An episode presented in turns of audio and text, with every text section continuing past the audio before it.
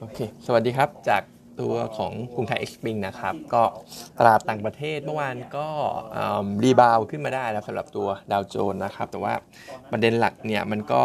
จริง ๆ ผมยังมองว่ายังเป็นปัจจัยยังมีปัจจัยลบอยู่ในเรื่องของความกังวลของ policy รวมถึงสงคราม แต่ว่าที่มัน rebound ได้เนี่ยก็เพราะว่าพวก e a r n i n g ต่างๆ ของบริษัทจดทะเบียนเนี่ยออกมาค่อนข้างดีเลยนะครับ ตอนนี้ประกาศงบกันไปพอสมควรและก็ 77%เนี่ยก็ดีกว่าที่ Analyst เขาคาดการณ์นะครับ เพราะฉะนั้นโดยรวมก็ถือว่าโอเคเลยมีแรงหนุนจากเรื่องของ e a r n i n g result นะครับ ทีนี้ไฮไลท์เนี่ย อาจจะมีอย่างเช่นพวกโค้กนะครับโคคาโคล่า GM GE เนี่ยที่ผลประกอบการออกมาดีกว่าคาด แต่ตัวของ GM เนี่ย General Motor เนี่ยนะครับถึงแม้ว่างบจะออกมาบีด expectation ก็ตาม แต่ว่าเขาให้ outlook ที่ cautious หน่อยนึงนะครับเพราะเขาก็ ตอนนี้เนี่ยเริ่มอาจจะมีผลกระทบเกี่ยวกับเรื่องของการ strike ที่เกิดขึ้นในดีทรอยต์นะครับ เพราะว่ามันก็ยังไม่จบสักที ยังตกลงกันไม่ได้สักทีนะครับเขาก็บอกว่ามันก็มีต้นทุนสำหรับ production ที่สูญเสียไปเหมือนกันนะครับ รวมไปถึงเขามอง outlook ของยานยนต์เนี่ยอาจจะเห็น demand ที่มันweak ลงด้วยเช่นกันนะครับ เพราะฉะนั้นก็อันนี้อาจจะเป็นภาพที่ก็ต้องบอกว่าถ้าถ้าฟังจาก guidance เนี่ยก็จะเป็น negative เล็ก ๆ ให้กับกลุ่ม auto นะครับซึ่ง กลุ่มของยานยนต์เองเนี่ยในบ้านเราก็มีข่าวด้วยเช่นกันนะครับ พวกสภาอุตสาหกรรมเขาก็มีการ downgrade ยอดผลิตรถรถยนต์ในปีนี้นะครับเหลือ 1.85 ล้านคัน จากเดิมเนี่ย 1.9 ล้านคันนะครับก็หายไปสักประมาณ 50,000เขาก็กังวลเรื่องของ demand เช่นกันนะครับ เพราะฉะนั้นกลุ่มรถยนต์หรือว่าหุ้นที่ relate กับ auto เนี่ยก็อาจจะมี negative sentiment เล็กๆ จากประเด็นข่าวตรงนี้ก็ได้นะครับ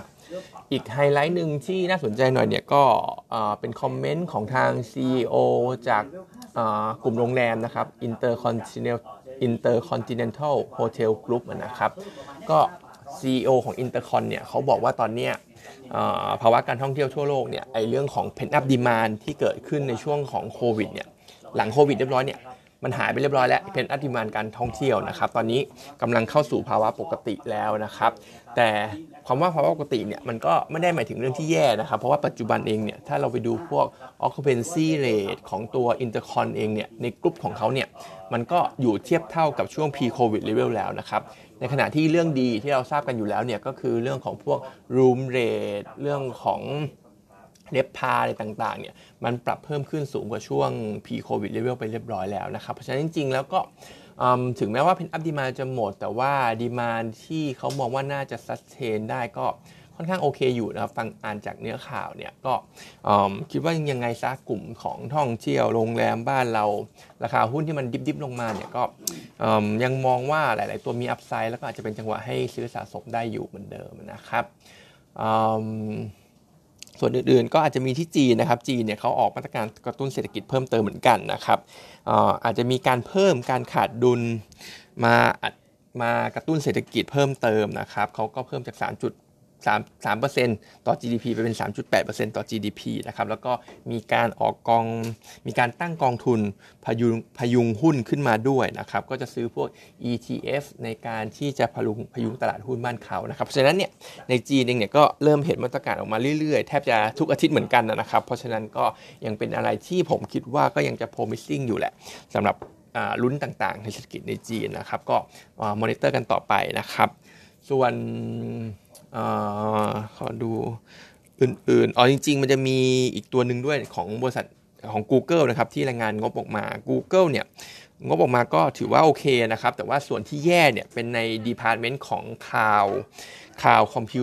cloud business อะไรพวกนี้นะครับ ซึ่งถ้าพูดถึง cloud เนี่ยก็อาจจะ relate ไปถึงพวก Data Center ซึ่ง Data Center เนี่ยก็ relate ไปที่ตัวของ Delta นะครับ อันนี้ก็อาจจะต้องระวังหน่อยสำหรับตัวยอดขายในเซกเมนต์ Data Center สำหรับหุ้นก็เกี่ยวกับ Delta นะครับ เพราะว่าหลังๆเนี่ย cloud หลาย ๆ ตัวเหมือนจะ soft ลงกว่าที่คาดนะครับ ถ้าผมจะไม่ผิดเนี่ย quarter ก่อนมันก็จะมีของพวก Amazon Microsoft อะไรพวกเนี้ยที่ในธุรกิจ cloud เนี่ยมันจะดู soft ลงกว่ากว่ากว่ากว่าที่คาดการณ์ไว้นะครับ เพราะฉะนั้นอันนี้มันก็อาจจะมี Impact ให้กับ Delta ได้นะครับ ส่วนในบ้านเราเองเนี่ยฝรั่งก็ยังขายต่อเนื่องนะครับเมื่อวานเด่นๆเนี่ยเน็ตบายของ NVIDIA ก็จะเป็นพวก K-Bank LT CPO นะครับ ส่วนแรงขายเนี่ยก็ 2 ตัวหลักเลยก็คือ SCB กับตัวของ BBL นะครับ รวมไปถึง MTC ด้วย ซึ่งจริงๆเนี่ยเมื่อวานกลุ่มนอนแบงก์ก็ขึ้นทั้งกลุ่มนะครับ ตัว MTC เนี่ยเป็น net sale จาก NVDR เข้ามานะครับ อื่นๆ ก็เมื่อวานมีตัวเลขส่งออกบ้านเรานะครับ ก็ถือว่าออกมาค่อนข้างดีนะครับสำหรับส่งออกก็ดีกว่าคาด ซึ่งในไส้ในเองเนี่ยกลุ่มที่เป็นบวกได้ดีก็จะเป็นพวกยานยนต์นะครับโทรศัพท์มือถือรวมไปถึงพวกอัญมณีด้วย แต่ว่าตัวที่เป็นลบเนี่ยก็จะมีพวกชิ้นส่วนคอมพิวเตอร์เหมือนเดิม ซึ่งอันเนี้ยก็มันอาจจะ เขาเรียก implication ไปที่ตัวของหุ้นอย่าง Synnex ได้นะครับ ที่พวกคอมพิวเตอร์คอมพิวเตอร์เนี่ยอาจจะยังเห็นยอดขายที่ไม่ค่อยดีสักเท่าไหร่ ราคาหุ้น Synnex ก็เป็น downtrend มาตลอดนะครับ จะมีพวกยางพาราด้วย แล้วก็รวมไปถึงซีฟู้ดแล้วก็ pet food ซึ่ง 2 อันนี้เป็นเซอร์ไพรส์ผมเหมือนกันนะครับไอตัวของซีฟู้ดกับเพทฟู้ดเนี่ยที่มันออกมาติดลบพอสมควรเลย เพราะฉะนั้นเมื่อวานที่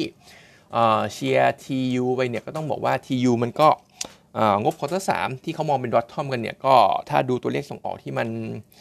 ดีบ้างแย่บ้างอย่างนี้เนี่ยก็ต้องต้องยังยังต้องบอกว่ามันอาจจะมีดาวไซด์กับเออร์เน็งที่จะที่จะออกมาได้อยู่เหมือนกันสำหรับตัว